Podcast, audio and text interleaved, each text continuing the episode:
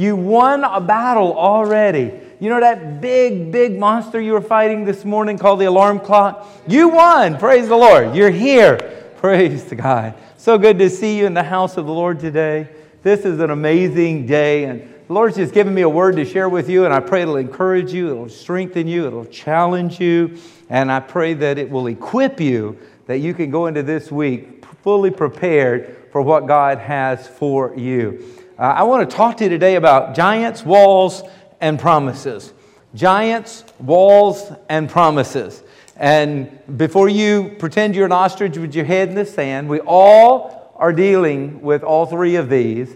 But what we want to do is get our focus on the right one so that we can move into the fruition of that. Giants, walls, and promises. Father God, we just thank you this morning for your word. Lord, as we come to your word, we pray, Holy Spirit, you would open our eyes and our ears and our hearts to hear, see, receive, and perceive your truth. That we would, Lord God, have it minister to us in such a way that it would become reality. That we would make a decision this day to walk in the power of your word in such a way to advance your kingdom here on earth as it is in heaven. To you be the glory, to you be the honor, and to you be the praise. For it is in Jesus' name we pray. And everybody said, Amen and amen. Well, you can only imagine we're going to be talking about one of the probably most famous historical records of Scripture that is referred to more than any other story in the Bible, and that is God's people when they were in bondage in Egypt and then their, their exodus, their deliverance out of Egypt, and then their journey through the wilderness to the promised land that God had prepared for them. So we're going to be looking at Numbers chapter 13 and 14 today. And in that part of the story, I believe God has a special word of uh, equipping and encouragement for us today. So I'm going to be preaching on giants, walls, and promises. Because here's the truth one of these are going to prevail in your life. Either the giants are going to prevail, and I'm talking about giants for us today would be like the spirit of fear or sin or pride or envy or jealousy or lust or gluttony or addiction or threat. Some big giant that the enemy is looming over us is going to prevail, or the walls are going to prevail, and those are those established boundaries and limitations and lack and, and, and need and lack of vision and disconnect, walls that, that lock you in or lock you out, they're going to prevail, or the promises are going to prevail in your life. And we're talking about the promises of God peace and victory and promotion and healing and deliverance and strength and success and every good thing that comes from God. Now, as you can hear that definition, we don't want the giants to prevail and we don't want the walls to prevail. We want the promises of God. Amen. And I pray our faith would rise up today to such a place that we'll take hold of the promises of God and we will begin to move into that promised land that God has for us beginning right now in Jesus' name. So in Numbers chapter 13, let us begin there, verse 1. And the Lord spoke to Moses, saying, So here God has called Moses to bring the children of Israel out of Egypt. They've had a few day journey into through the wilderness to Kadesh Barnea. They're a little south of the Dead Sea, and now they're sending these spies into the land. Send me, um, send men to spy out the land of Canaan, which I am giving to the children of Israel. From each tribe of their fathers you shall send a man, every one a leader among them.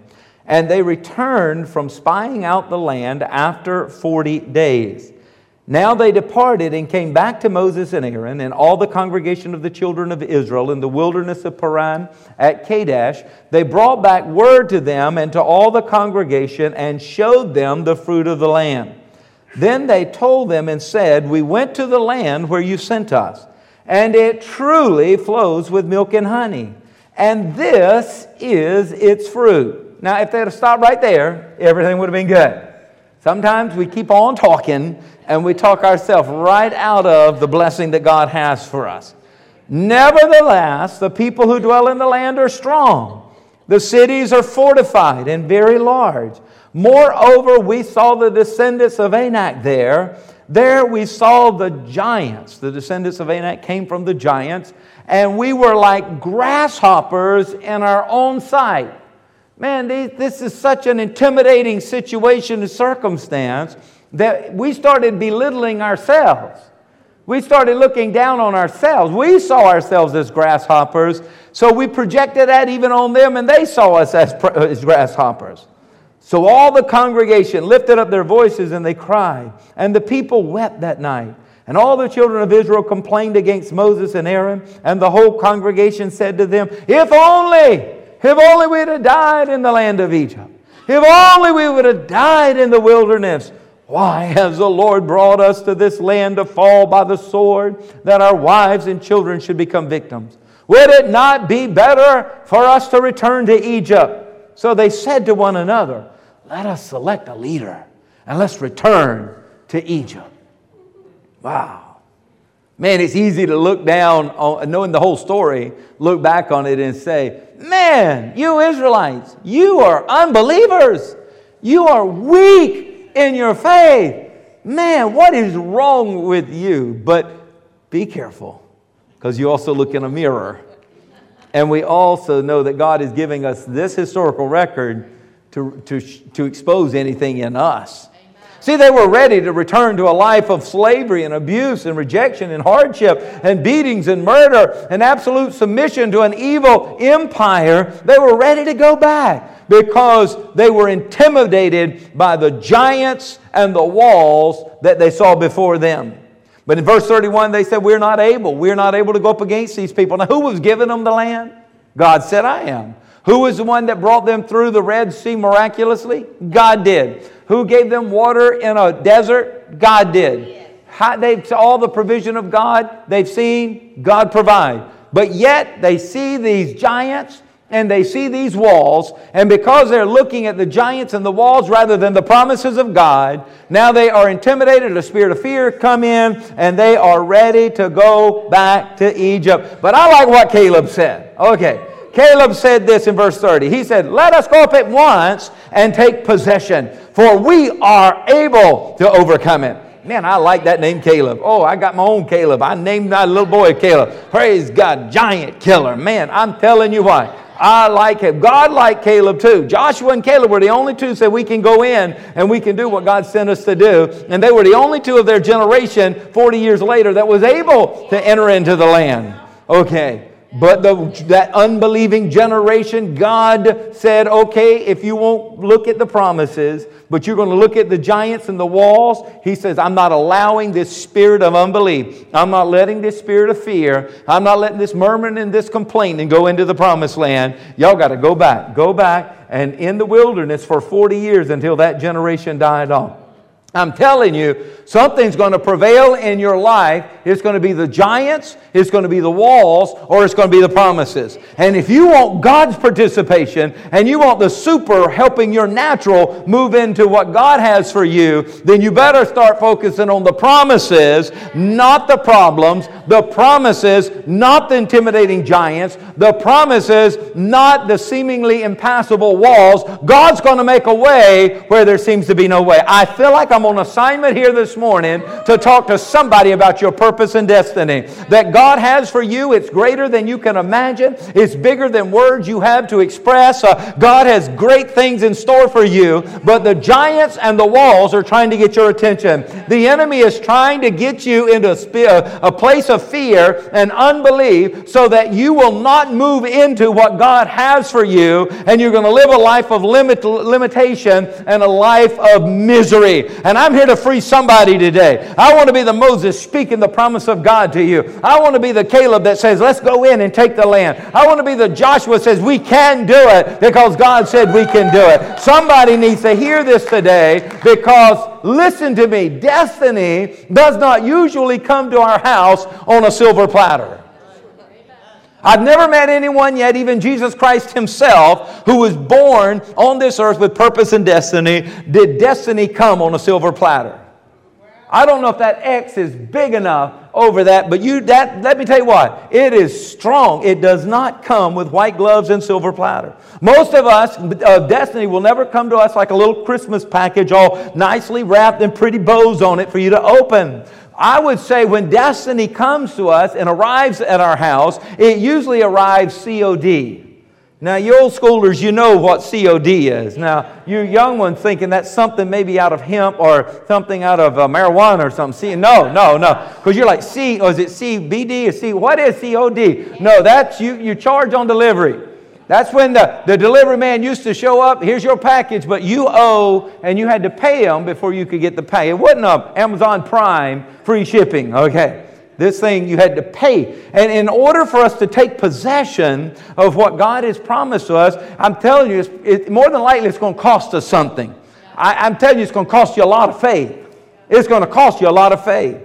So, so for too many people, they miss their destiny because it, did, it didn't come looking like what they thought it should look like. They thought God made the promise and it is just, oh my, it's just going to be easy. I'm just going to fall into it. No, sometimes your destiny can come disguised as hardship. Sometimes destiny, it, it, comes in moments that don't look like happy times. It looks like destruction is at hand. See, sometimes destiny comes when it, it, it doesn't look like this could be, God could do anything good out of this. But I'm here to tell you, our God is able to reach into the miry pit. He's able to reach into that horrible pit and lift us up, lift us up in ways that we can never imagine. I know this was true for Israel. Their promise of destiny came to them while they were yet in Egyptian bondage. And the promise came to a people who looked like they had no destiny, but there was a promise of destiny. I'm speaking to somebody today. You feel like it doesn't look like I can go any higher. It doesn't look like I can do any more. It doesn't look like my life is really going to count for much more. I'm here to tell you the devil is a liar. That God is saying, greater, greater, better, better. I hear the Spirit of the Lord saying this. The promise came to them when it looked like they were locked up and bound and had nowhere to go. Here they are baking bricks and working as slaves, and, and, and, yet, in the midst of that, in the middle of Pharaoh's brickyard, here comes the promise of God who says, You're going to be the head and not the tail. You're going to be above only and not beneath. You're going to be blessed above all nations. You're going to come into a land of milk and honey. You're going to come where there are houses you didn't build, and vineyards you didn't plant, and, and, and, and businesses that you didn't establish. He says, I'm, I'm going to bring you into this. Let me tell you what, the promise of God is coming to you in the midst of your hardship as well. I believe it's fair to say that the promise of God can find us in unlikely places. Somebody say, Thank God for that. Thank God for that. I am so glad the promise of God didn't wait for me to get it all right before it found me. Anybody know what I'm talking about? Kind of like blind Bartimaeus, you know, the Bible says he was on the wayside begging. And it was Jesus who had to make the decision to make a detour so he could walk by a, a, a blind Bartimaeus. Blind Bartimaeus couldn't see, but Jesus makes the detour to pass by him so that he could bring purpose and destiny fulfilled in and through his life. I am so glad that while I was yet a sinner, God came to me. While I was yet a sinner, Jesus died for you and me. That He didn't wait for us to get crystal clean and, and crystal clear and everything and, and all everything redeemed. He came to redeem us while we needed to be redeemed. He came to deliver us while we were still in bondage. And I believe I'm making it clear to you today that your present circumstance is no indication of your future potential. Somebody needs to just stomp down right now and say, Yes, my present circumstance is no indication of my future potential. Greater God has for me than where I'm at right now. More God has for me than where I'm at right now. And I believe this kind of is the MO of God, his mode of operation, to give you a promise when it looks impossible for that promise to come to pass. Because he wants to do great and mighty things in and through our lives. And he does it that no one would take the credit, but we would give him all the glory and give him all the honor. Hallelujah. Because throughout the Bible, as you study the Word of God, you will find this to be true. It's like God comes to a people who are in a place, a place of bondage, a place of hardship, a place of, of imminent uh, danger, a place of looking like they were going to lose to a battle. It looks like there was no way to get through this famine, no way to survive this tragedy, and He gives them a promise. Right in the midst of the pain, He gives them a promise and the circumstances around them does not support the promise. Does anybody feel what I'm talking about today? It looks like an impossibility. Some, it just looks like this could never happen. This has never happened to anybody I know. This has never happened to any of my family members. There's nothing good like this has ever happened to anybody close to me. I'm here to tell you, it, don't limit it to your circle of influence. Don't limit it to your family of bloodline. Come on now. God has greater for you. It doesn't matter if they've ever experienced that level of prosperity or not. God wants to take you there. I'm telling you, you say, well, no one I know has ever risen to this station in life. Well, God wants to take you there. You say, well, no one has ever been this stable and firm in my family, but God wants to take you there. I'm here to tell you, God wants to establish things. He's a creative God. There's one galaxy. When we get to the end of our galaxy, there's another galaxy. And when we get to the end of that galaxy, there's another galaxy created on and on and on. There's no limit to our God. He doesn't want your life to be uh, have a lid on it compared to everybody and everything you've ever seen before. He wants to take you higher. He wants to do greater. He wants to do miraculous things. He wants to write history with new records being set for you and in you and through you. So while you're yet in Pharaoh's brickyard, God's bringing you a promise. And he says, Don't look at your circumstances. Don't look at the giants. Don't look at the walls. Look at my promises. I want to bring you up and I want to bring you out. Hallelujah. This is the power of the promise. That when it's spoken over a person's life, it, it, begins to, to call to life that, that deposit, that seed that has been deposited by a creative God within us. I like promise because promises speak to my potential. I'm telling you, I'm speaking to the promise of God in you today. See, promises is not talking about our yesterday. Let me tell you what, let your yesterday be yesterday. Promises are talking about your tomorrow. If you drive looking in your rearview mirror, you're going to wreck. You're not going to reach your destination. We got to get our eyes on the promises. We got to look forward. Some the promises are speaking to your potential. You say, "Well, I've reached level 7." God said, "I want to take you to level 17." You said, "I didn't know there was a level 17." He said, "I just created it." Hallelujah. Praise God. See, God gives a promise of a land that flows with milk and honey, a promise about their potential, a promise about their future. And He speaks this over them. And then He gets them to believe that God can deliver them.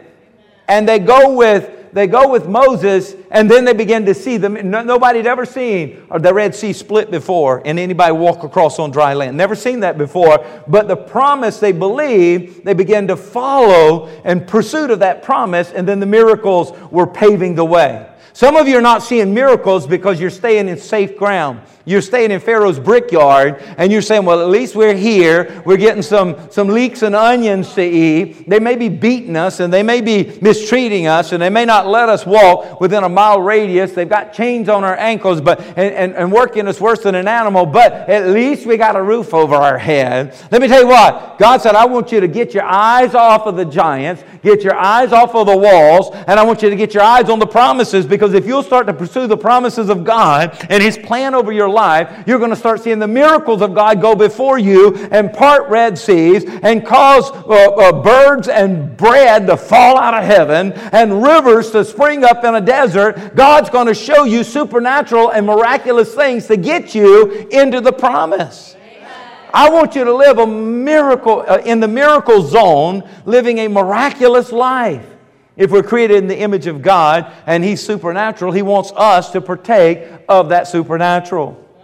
I'm telling you, God is speaking His promises over us today. He says, I'll make you the head and not the tail. He says, I don't want you to be dragging behind. I want you to be, I want you to be leading the way. I want you to be in the decision making. I want you to be fir- first and foremost up front, up front. I want you, I don't want you in the smelly side of it. I want you on the, the, the good tasting side of it, okay? I want you to head, not the tail. Above only and not beneath. Yes. Speaks to our potential in life. You know, but but let me tell you what, we've got to have faith. We got to have faith to believe the promises of God, pursue the promises of God. I'm here to tell you in 2 Corinthians 1:20, what a verse of scripture where it says, For all the promises of God are in Christ Jesus are what? Yes and amen. Come on, you better sing back to me. They are what? Yes and amen. Yes, and all of them, and not for our glory, but to the glory of God as He works those promises through us. He made a promise to you to get that promise flowing through you so that He can get the glory. He wants to be glo- he will be glorified as we pursue the promises of God by faith and we see them manifest in our life. Now you can't go to 2 Corinthians 1:20 without also going to 2 Peter 1 and 4. I'm telling you what what a powerful verse of scripture for Christ has given to us what? Exceedingly great and precious promises. All of those promises are what? Yes and amen. Christ has given them to us. Exceedingly and great and precious are these promises. Why are they given to us? That through these you may be partakers of the divine nature. God wants you to enter into the miracle zone. He wants you to live in the miracle zone. God is not on a budget of miracles. He wants miracles manifest in and through your life. But you got to have faith in the promises of God. Pursue the promises of God. Walk in the direction of the promises of God. And as you do, you will see Red Seas open. You will see water flow out of the wilderness. You will see bread fall from heaven. You will see, you will partake of the divine nature. You can march around walls and they'll fall down. Fortified walls, just march around them, being silent, and then on the seventh day, seventh time, make a shout, and they just fall down. Hallelujah. Hallelujah. Partake of the divine nature. Some of you have giants that you've been looking at. Some of you have been dealing with giants. Giants, I'm telling you, reports that have come back. Maybe giants of health report that says you, are not going to make it. It's, you're going to be limited in life. Or walls that say this is going to be your limitations of life and, and, you can't see. It's just like you can't see a future. You can't see that hope. You can't see what God has for you. But I'm here to tell you today get your eyes off the giants and get your eyes off the, the walls and get your eyes on the promises. Get your eyes on the promises. And when you do, you're going to partake of the divine nature of God. And the divine nature of God through you is going to tear down the giants and tear down the walls in the name of Jesus. Hallelujah. Hallelujah. Promises speak to our potential, and our potential speaks to our unrealized blessings. Every one of you, I'm telling you, myself included, we have not tapped into all the blessings that God has for us. We have unrealized blessings. And these promises of God, they speak to our potential, and this potential speaks to these unrealized blessings that God has for us. So potential tells me I haven't seen everything yet. Hallelujah. Potential tells me there's more to come. The potential says, God's potential says to me that the best is yet to come. I'm here to talk to somebody today. You say, Well, I thought I've had some good, I've had a good run. I'm telling you, according to God, your best is yet to come. Your best is yet to come. You say, Well, the world says my best years are behind me. The world's a liar because the spirit of this age is for father Satan is a liar. I'm telling you what your father is saying. Your heavenly father is saying over you, your best is yet to come. That my promises is not limited by age. I can tell a hundred year old man you're going to have a son and there's a nation going to come through his seed that the whole earth is going to be blessed and it's going to come to pass. I'm not limited by age. Don't you tell me, box me in. I'm not in the walls, God said, and I'm not intimidated by the giants. I'm the God of promise promise. Hallelujah. Where there's no vision, my people perish. The best is yet to come. That's why we try to push into our young people here at Christian Embassy potential and destiny. Potential and destiny. Because potential tells me it hasn't shown up yet. There's more, there's more, there's better yet to come as I serve the Lord and I'm faithful to Him. And the opposite is you start to die and you start to wither up on the inside when you stop believing the best is yet to come. You start dying inside when you think the best is behind you. I know I saw on a Facebook post one of my classmates from Holmes Bible College saying, uh, We're having a reunion. And oh, I can't wait to get back and see everybody. It's been all these years. And, uh, yeah, and they're like, oh, I so long for those simple days, those wonderful days, those glorious days when we were there at home. And I'm like, man, they must be drinking or something. Something's wrong with them. When I was there in the 80s, it was a six inch rule. You couldn't get within six inches of a girl or you got demerits, and enough demerits, you got kicked out. The women, they couldn't wear makeup, they couldn't wear jewelry, they couldn't wear pants. I mean, we beat up on the girls pretty bad. I don't know why. And, uh, and we guys had to wear a suit and tie in every class. There was no air conditioning in most of the classes. I was in a dorm. We had no air conditioning in the dorm. We had to shower like cows in a stall, 50, 50, there was 100 guys in the dorm, but say 50 at a time rushing in there trying to take, and half the shower heads didn't work, and there was no partitions, and the water didn't drain, and you, you waded in and you waded out. Oh! And I'm like, go back to the good old days. I said, are you crazy?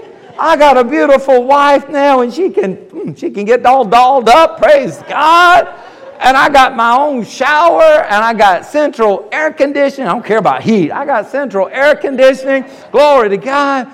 I'm like, I can touch my wife, I can hold her hand and not get demerit. I'm like, man, things are gotten better. Like somebody's missed out on what life is all about.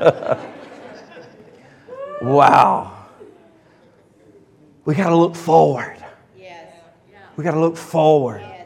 Now that school has changed, Holmes has changed a lot since then, and it's not quite that strict anymore. But, but I'm telling you, when you start believing the lies that everything, the best is behind you, you stop going forward. I love folks like Billy Graham who preached until he was 88 years old. He's still preaching the gospel at 88. Pat Robertson, who's still alive, is going on 89 and still doing ministry on, on a daily basis. And Morris Cerullo, going on 88 years old and still preaching the Word of God and evangelizing. Marilyn Hickey, she'll get mad at me, but here, here she's 88 years old, still teaching the Word of God. Jack Hayford is 85 years old, still preaching the Word of God. Joyce Meyer, and she will get mad at me, please don't tell her, 76 years old, and she's still teaching the Word of God. And Oral Roberts, until he was 91, when he passed away, he was still laying hands on the next generation of preachers saying, take this healing anointing and take this message of hope and deliverance to the world. And Lester Sumrall was doing the same thing in his 80s. I'm here to tell you, your best is still ahead. Don't let that which is behind you dictate the limits of your life. Those are walls. Don't look at the walls, look at the promises. I mean, Warren Buffett, 89 years old, still to this day, the most successful investor in the world, third wealthiest person in the world with a net worth of over $90 billion. I'm telling you, don't you let age and don't you let, because you are not in that position anymore, or you don't, let me tell you what, God's got a better position for you. God's got better, better, better for you. Age should never be the determining factor. It was 40 years later when Caleb was 85, he said, Give me that mountain where the, the giants live, and I'll take them down, and I'll kill off that generation, and that seed of the giants won't go to the next generation. I'm, tell, I'm telling you what, you got to learn that the best is yet ahead. Something is telling me that my latter shall be greater than my former. I'm, I, am i I'm here to tell you I'm not willing to give up because I've had some hard days. And I've had some hard days. Anybody in here identify? I've had some hard days. Anybody here know what I'm talking about? I've had some hard days, but I'm not going to give up. I'm not ready to quit. I'm not ready to be denied. I'm not ready to lay it down and just say the battle is over. No, there's still a fight on the inside of me. And I pray I'm speaking to a warrior on the inside of you, that there's still a fight on the inside of you. And if God says something, then I'm going to receive that promise. Uh, I'm going to believe believe that promise. I'm going to act on that promise uh, because my best days are yet ahead. Anybody know what I'm talking about? Praise God. Hallelujah. Hallelujah. I love it that the promise comes to the ears of a people with potential and something begins to perk up on the inside of you. Something begins to wake up. I pray it, I'm waking it up right now. I, am stirring it right now because there is greater on the inside of you. Oh, hear me, ladies and gentlemen. You should thank God every day that you have an ear to hear and a heart to receive and believe the promises of God. Praise His name. I'm telling you, God is so amazing. He is so good. He is so wonderful. And I've come to declare to you that if God has promised it and you will believe it, you can receive it in the name of Jesus. I'm here to tell you if you believe it, your promise is on the way. If you will receive it, your promise is on the way. God is not a man that he should lie, and God is not teasing you with a carrot on the end of a string or stick. He is telling you, I want to bring you in in so that something so great in your life that it's called a divine participation, that you're participating in my divine nature, that you're in the supernatural zone of life. This is not something you could have attained on your own. This is not something you could have earned on your own. I want to take you better than you are, higher than you could ever achieve on your own, so that I get all the glory, so that I get all the praise, saith the Lord. I don't know about you, but that makes me want to praise Him, that He wants more for me than I want for myself. He He wants better for me than I want for myself. Makes me want to love Him the more. Praise Him. Hallelujah. And I would say to you today, don't you quit and don't you give up uh, and don't you've come too far to turn back now. Keep on moving forward. Keep on moving towards the promises of God. Keep your eyes on the promises, not the walls and not the giants. Hallelujah.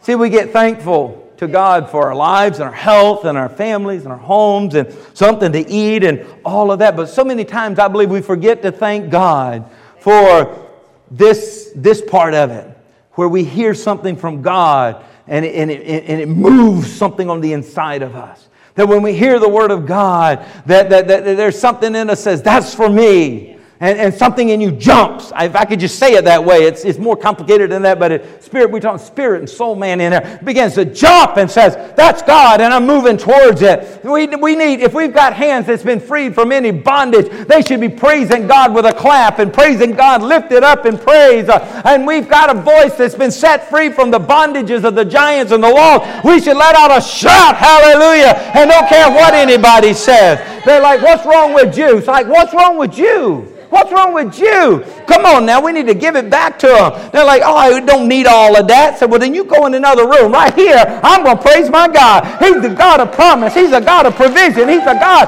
of miracles. He's the God of power. You're not going to silence me. I heard that if my voice was silenced, a stone would cry out in my stead. No, God's going to get the praise, and He's going to get it through my lips. Hallelujah. Hallelujah. Praise God. And when it comes to God's promises for us, we need to thank Him that He did not check in with somebody else to see if we deserve the promise. And He didn't come in and look at our good meter to see if we'd done enough good things to deserve it. While we were yet sinners, He came and died for us, right? He wasn't waiting for us to get it all perfect because you guys would still be disqualified. And if I sat out there, I'd say, Preacher, you disqualified as well, right? He decided that he was going to give it to you, these great and mighty promises, because he's a good God. Just because he's a good God. And while we're bound in the brickyard, the Pharaoh's brickyard, he sends in his promise. And while we're bound to alcohol, tobacco, or drugs, or bad relationships, or food, or shopping, or whatever it is, and the, the devil's fighting against you as a giant or a wall, he brings a promise in the middle of it. And he says, I want to bring you up and out and into what I have for you. Hallelujah. Now, if I could end it there, we would say, okay, glory to God. And just say, when's it going to happen? When's it going to happen? But I have to put this thing in here, and I pray you're going to love me after I tell you about this. Can I, can I ask you, will you, do you love me enough that if I tell you a hard thing, you can still love me? Okay, three of you will. Okay, okay, okay. Three or more. With three or more, we got a, we got a, we got a consensus here. Okay, it's the truth. Okay, okay. Here's when you get the promise, even though you're in the midst of Pharaoh's brickyard or whatever bondage or whatever misery or whatever circumstances, the promise comes in there. There's this thing called time and space between the promise and the provision. Now, that's the least fun part of the whole, the whole thing. This thing called time and space. Now, some people, now I'm not going to call any names, but some people They've got faith like Abraham, or they've got faith like Elijah, or they got faith, and it's just like uh, wham, they just go from the, from the promise to the provision. Wait a minute. I don't think Abraham, 25 years wait, not maybe not even the father of faith, had the straight line. Most of us, look to your right and left and say that includes you, okay, have this second demonstration or this second illustration of time and space. We get the promise, we start running towards the promise, we get distracted. We, we have some giants yell at us and tell us that they still, they're going to trample us underfoot. Like Goliath shouted and, and threatened uh, the Israelites for those 40 days. Okay, so, so we get distracted. Fear comes in. Unbelief starts fighting us. Or walls and somebody meaning well They really don't, but it seems like they do. Ah, you can't do that. Oh, you can't. Nobody in our family's ever done that. Everybody in our family's always had this limitation. We've always had this sickness. We've always had this weakness. And you get distracted by the walls of limitation, and unbelief comes in. Now, the thing that had the Israelites not have the straight line experience from the promise to the provision, they had it. They came to the Red Sea. They came to the desert. Just a few days, they were at Kadesh Barnea. They were ready to cross over into the provision. The spies went into the land. Ten of the twelve came back and says, Giants, walls. And Joshua and Caleb says, promises. And the people says, giants and walls. And they started murmuring and complaining and, and secretly saying, we need a leader to take us back to Egypt. So then God says, this generation of unbelief is not allowed into the promised land. I'm not ta- I'm taking praisers into the promised land. I'm not taking murmurers. I'm not taking complainers. I'm not taking unbelief. This generation has got to die off. So they go back into the wilderness, and for 40 years, zigzag, zag, zig, zig, zag, zag, ziggy, zig, zag, zag, round and round the mountain till that generation dies off, except for Moses, Joshua, and Caleb.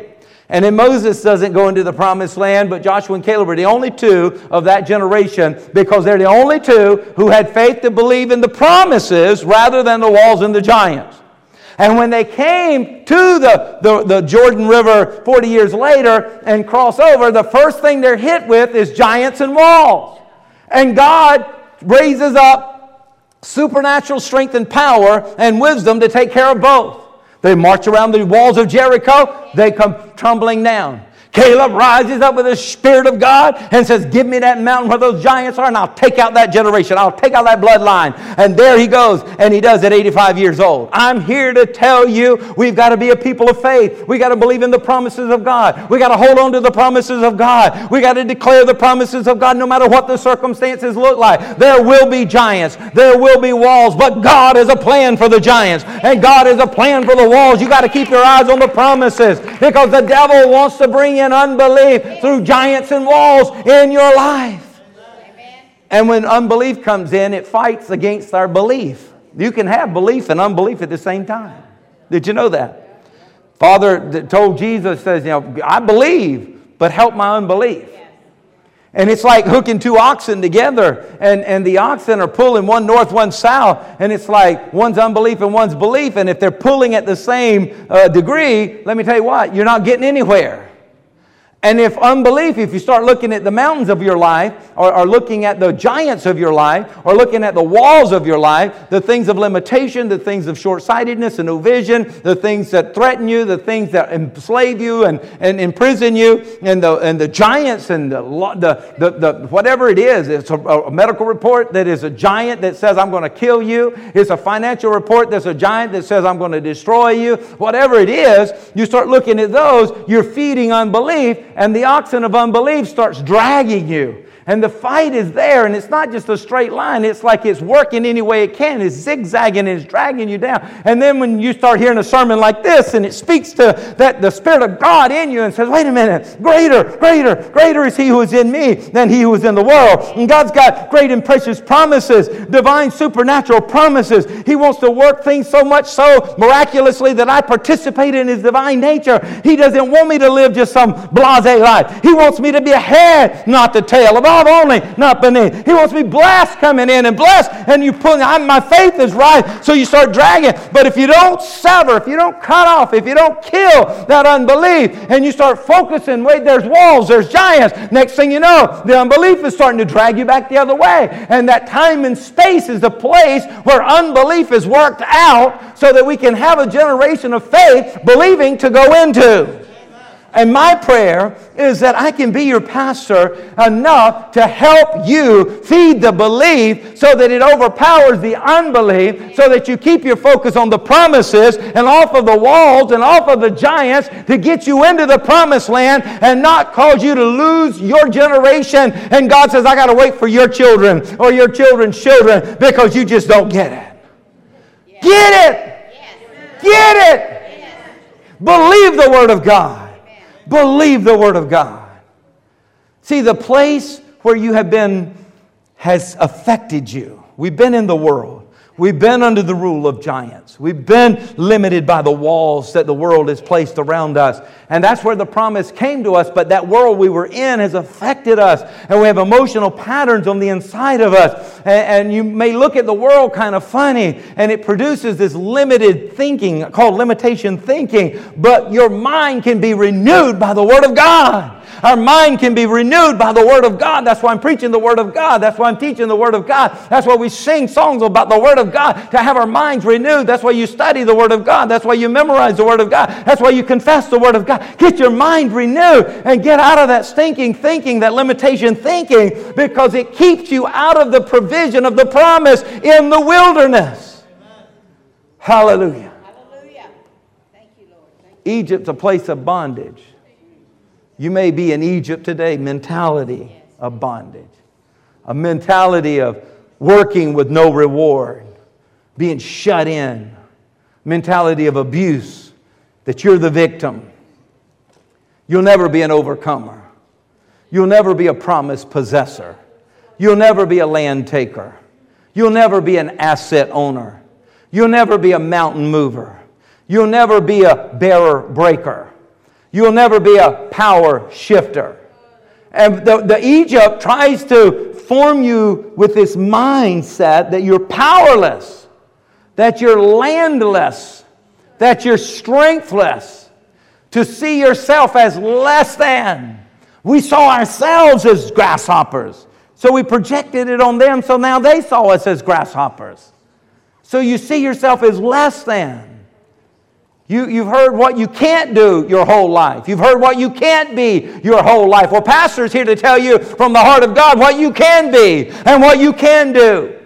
We got to get rid of that Egyptian mentality that breeds that limitation thinking. I'm telling you, we got to we got to get it purged out. We got to get it overwritten with the Word of God. How do you get uh, data out of a computer? You can't delete it and erase it. It's still there. You have to overwrite it with some other coding, with some other info. We need to overwrite overwrite our minds with the Word of God and the promises of God and the declaration of God and the will of God, so that we can begin to pursue the promises promises of God. Hallelujah.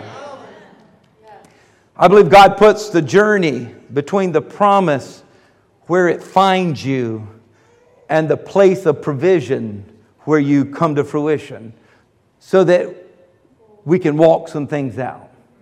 And that's what I believe we do here at church as we build relationship and community, as we learn to walk some things out. Amen. Amen. Now, I, I, know, I know it'd be much, much better if we could just come down to the altar and I can take the oil and anoint you and pray one prayer and poof, it's all, poof, it's all erased and eradicated and, and you're reprogrammed in the way God has for you. Cast out all your memories. Anybody want to come on up here? I'll go cast out all your memories, cast out all your abuse, cast out all your hurts. You know, it, it would be great if I could just pray for you and cast your flesh out. But the truth is, there's some things that have to be walked out. So the purpose of the journey is to bring us to new levels. Because along the journey, self investment takes place, is what I like to call it. Because bondage deprives us from the luxury of investing in ourselves. Poverty deprives one from investing in themselves. You can go to the most impoverished communities, and you will find that they're doing everything they can to keep their nose above water and survive and they're buying the cheapest food, which is the most unhealthy food. They're not, they're, and it gets into an unhealthy lifestyle, so that now they're miserable and misery beyond misery. So they self-medicate with the uh, drugs and, and alcohol, and it just it's just a downward spiral. There's no self-investment. Self-discovery and self-investment means that somewhere along this journey, God has walked me into some circumstances and some situations by which He lets me see some stuff about myself. I pray you would have that uh, eye opening aha moment here in the next few minutes. See, I thought that I was all right. Anybody know what I'm talking about? Yes. Wondering why I just couldn't come up out of Egypt and step into Canaan. See, you can't be delivered from something that you won't recognize. Mm-hmm. See, it's possible that where you have been has so postured you that you cannot handle the promises of God. So, so God has to walk you a ways. Anybody know what it's maybe through some uncomfortable steps, okay? Dealing with some circumstances so that God's eyes aren't open. He already sees the murmuring, He already sees the complaining in you. He already sees the, you, you know, I'm going the coup against him because you want it your old way, your old way. But God says, I'm not taking praisers, I mean, I'm not taking murmurs into the promised land. I'm taking praisers. And if you got some murmur in you, we got to deal with it. And you're like, well, I don't have any murmur in me. Well, in this walk, you get into a tight spot, and or, or you let your money run out before your month runs out or your spouse or your kids start acting crazy, or your toothache lasts longer than you had hoped, or the traffic is slower than snail's pace, and it's like everybody got their driver's license from Walmart in front of you.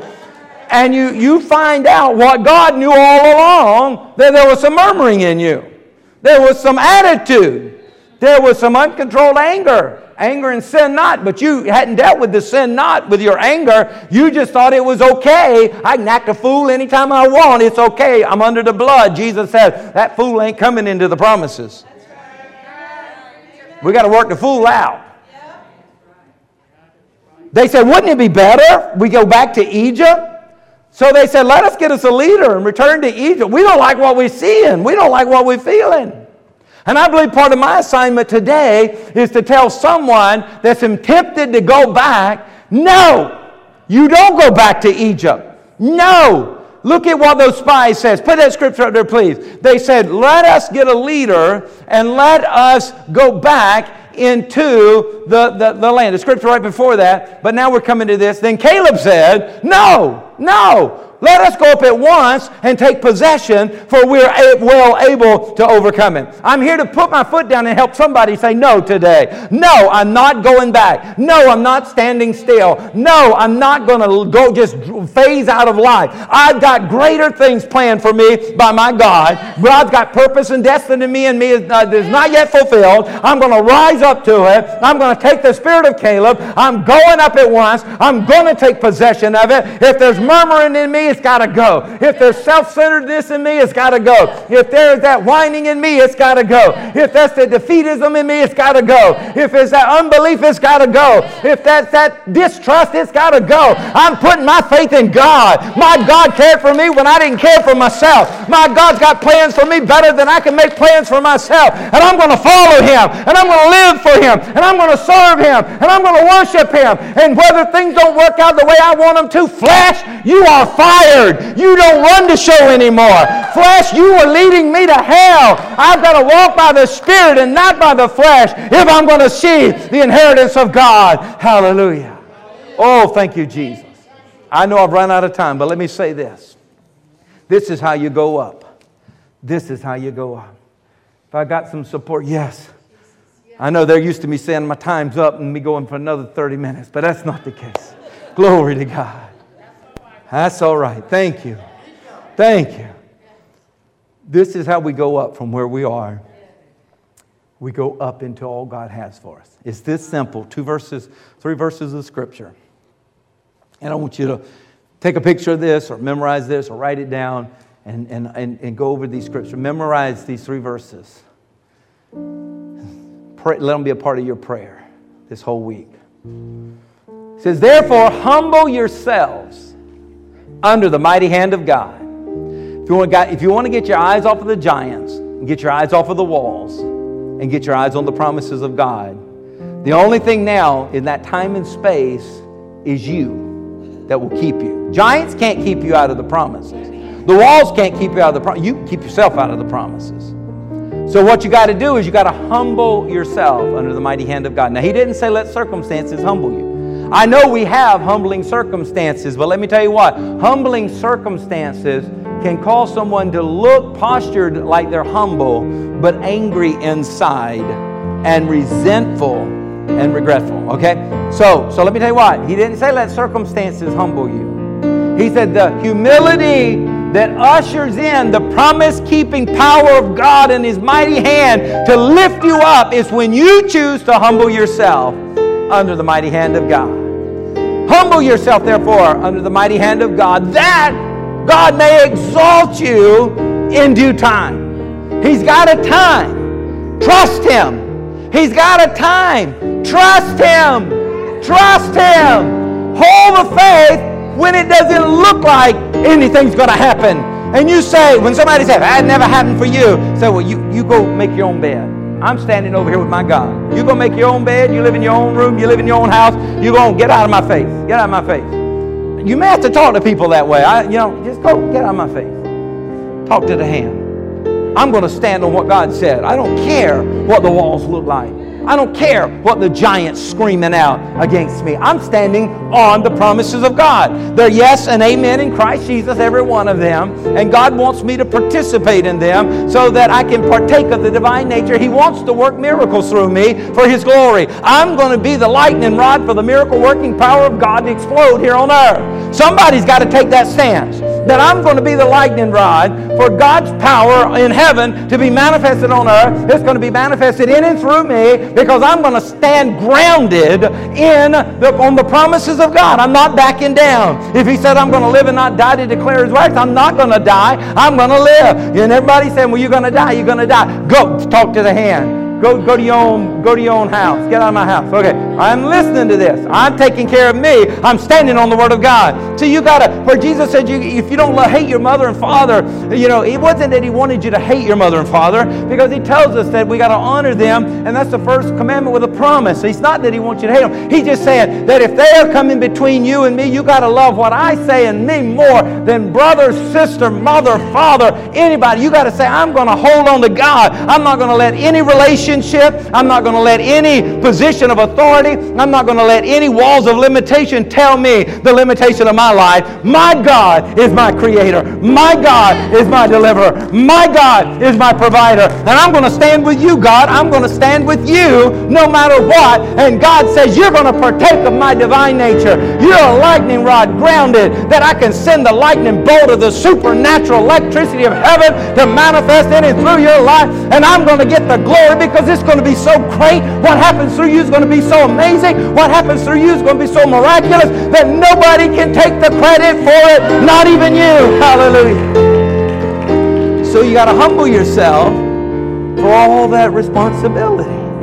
And now he exalts you in due time, casting all your care upon him, for he cares for you. So be sober, be vigilant. Keep your eyes on the promises, not the walls, not the giants, because your adversary, that devil, he's walking about, he's roaring like a lion, he's seeking whom he may devour. Resist him! Resist him! And that word resist means to set against. So he tells us to set something against the devil. The devil's trying to come and trick us and, and roar and uh, put fear in us. He said, You have something to set against him. Let's say if you blocked a door, you had something to set against that door uh, to keep somebody from breaking into that door. You have something to set against this devil. How do you resist him? What do you set against? He said, What? Steadfast in faith steadfast in faith, grounded like that lightning rod. I'm grounded on the word. Devil, I'm not moving. I, I rebuke you, devil, in the name of Jesus. God said I'll live and not die. God says I'm the head and not the tail. God says I'm blessed coming in, blessed going. God says my children, my children's children will see the inheritance of the Lord. My God says, you just go ahead, steadfast in faith. Come against him in faith, with faith, knowing that the devil's coming against all your brothers and sisters, and this is how we all have to fight. You're not isolated. It's not a poor, woe is me. The enemy's coming against all of the brotherhood, but all of us can stand against him in faith. I'm here to speak to your faith, man. Let your faith rise. Let your faith arise. Let your faith arise against the lies of the devil giants, walls, or promises. One of those are going to prevail. And I pray today your faith would be in the promises of God. And then, if all of the promises of God are yeah and amen, get in the New Testament. I mean, you can go in the Old Testament too, but I, would encourage you to start in the New Testament and just start going through, reading the New Testament, and writing down the promises. So many of them are going to be tied right back. They're going to take you to the Old Testament. There's so many in the Old Testament as well. There's over 3,000 promises in the Bible. And they're all yes and amen. They're yours. They're yours if you'll keep your eyes on the promises, not the giants, not the walls. Would you stand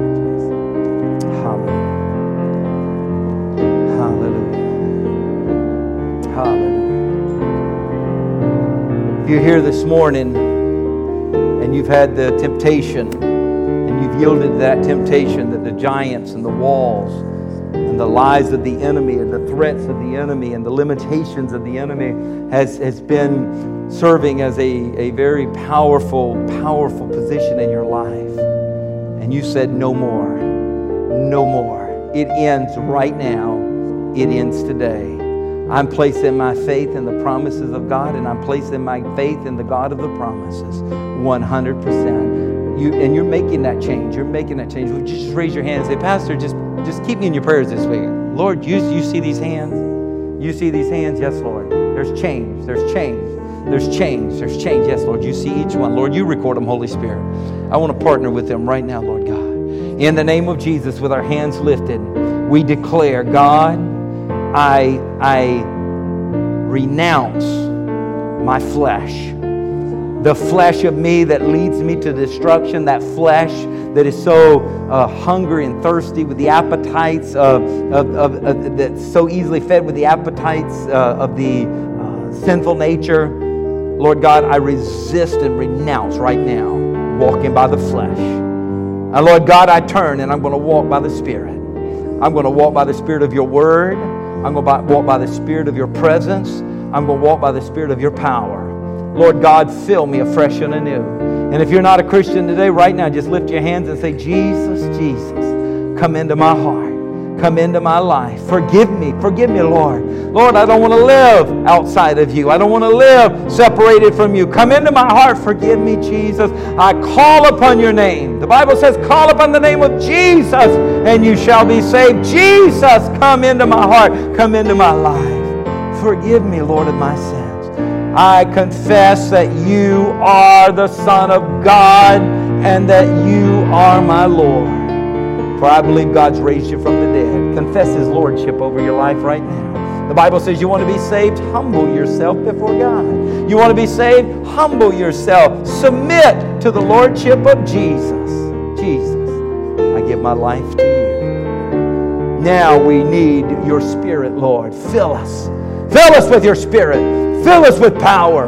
Fill us with an anointing, Lord God, from the top of our head to the soles of our feet. Let every corpuscle, every artery, every vein, every bit of our being, Lord God, be filled with your presence and power as we yield ourselves to you, Holy Spirit. Holy Spirit, that we might walk and talk in the fullness of your glory. Hallelujah. That we can keep our eyes on the promises, not on the walls, not on the giants.